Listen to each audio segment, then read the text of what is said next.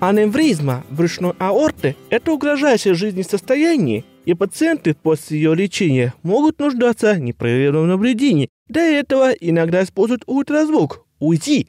Новый Кокринский обзор от июня 2017 года выяснил надежность этого метода. Обзор был разработан командой из Италии, группе Cochrane по неврологии, а также расположены в Италии. И Кэти Махан записала подкаст об этом обзоре. Гузе Шерфудинова из Казанского федерального университета пила подкаст на русский язык и расскажет нам, что обнаружили авторы.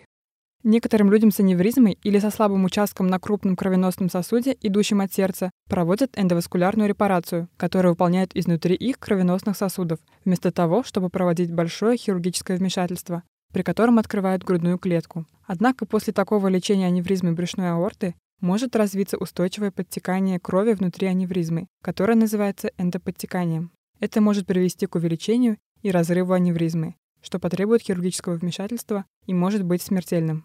Поэтому пациентам с эндоваскулярной аневризмой требуется пожизненное наблюдение для выявления потенциального эндоподтекания.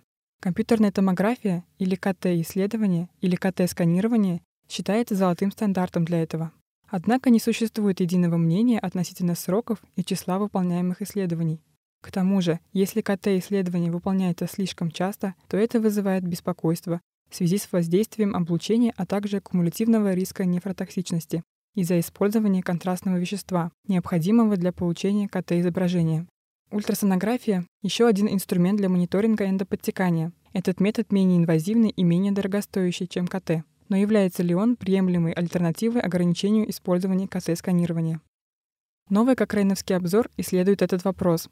Обзор выясняет, является ли ультрасонография с контрастированием или без достоверным методом выявления эндоподтекания у пациентов после восстановления эндоваскулярной аневризмы в сравнении с КТ-исследованием.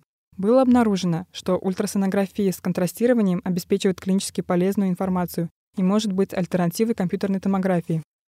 Авторы обнаружили 42 исследования, которые включили немногим более 4200 человек.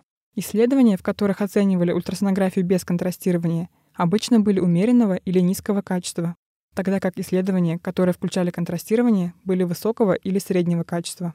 Чувствительность, то есть способность правильно выявлять людей с эндоподтеканием, составила 82% для ультрасонографии без контрастирования и 94% для ультрасонографии с контрастированием. Что касается специфичности, то есть способности теста правильно исключать наличие эндоподтекания, оба типа ультразвукового исследования дают хорошие результаты, то есть выше 93%. Таким образом, обзор показал, что существуют убедительные доказательства того, что ультрасонография с контрастированием помогает подтвердить или исключить эндоподтекание у людей, которым была проведена эндоваскулярная репарация аневризмы. Для каждой тысячи человек, которым будет сделано УЗИ с контрастированием, только у 15 человек эндоподтекание будет пропущено или не замечено, а 47 человек пройдут компьютерную томографию, которая окажется для них ненужной.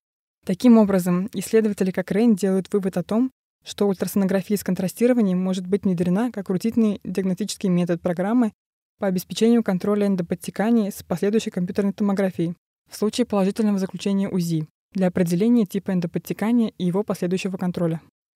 Если вы хотите более подробно знакомиться с доказательствами, содержащимися в этом кокаинском обзоре о точности диагностических тестов, посетите Кокаинскую библиотеку онлайн на cochranelibrary.com, где вы можете найти обзор с помощью простого поиска «Ультрасонография до определения эндоподтекания».